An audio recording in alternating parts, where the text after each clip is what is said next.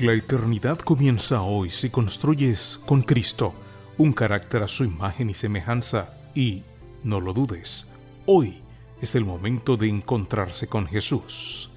Carácter, ser como Jesús y disfrutar de la eternidad. Meditaciones para jóvenes, escritas por Víctor M. Armenteros, en la voz de Josías Ordóñez. Amén y amén. Juan 13:34 dice, Un mandamiento nuevo os doy, que os améis unos a otros como yo os he amado, que también os améis unos a otros. El escritor de este devocional nos cuenta que hacía meses que acudía a una iglesia que había alterado notablemente su forma de adorar. No tiene ningún cliché en relación a este tema si el eje de dicha adoración es la alabanza y el reconocimiento del Señor como Dios vivo. Aquella, sin embargo, era una experiencia de cierto caos y de cierta autocomplacencia.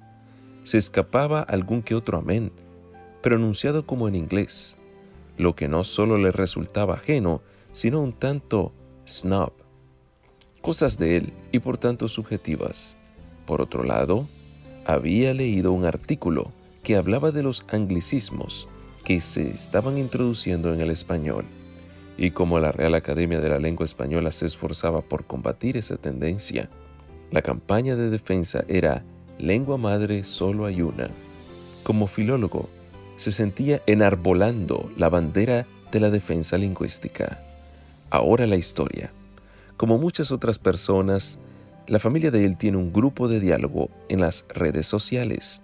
Allí se comparten alegrías, tristezas, ocupaciones, experiencias y mensajes motivacionales.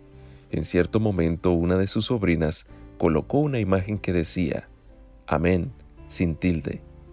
No se percató de la referencia bíblica que suscribía la frase y la entendió como el resonante Amen de los últimos meses. Así que mandó una ditriaba en defensa de su amado español y de la relevancia de un buen Amén. Su sobrina de forma muy cariñosa le contestó que era un Amén en vez de amar y que por eso faltaba la tilde. ¡Qué lección! Se había perdido en discusiones litúrgicas y lingüísticas y había olvidado el sentido más básico de esa palabra. No sé qué nos pasa, pero vivimos en tiempos acalorados. A la mínima situación salta la chispa. Muchas de las discusiones son sobre temas fácilmente solucionables con diálogo y consenso, dos resultados naturales del amor. Los asuntos de la iglesia muchas veces nos distancian y un tanto de lo mismo nos sucede con las realidades sociales. Quizá debamos volver al mandato. Sí, es una orden de Jesús. Amén y amén. Amad y ya está. Ya está porque si hay amor todo lo demás está incluido. Si no está incluido es porque no es verdadero amor. Así funciona el pack divino. Perdón por ese desliz. Él nos cuenta que se está volviendo más tolerante con el inglés. El paquete divino.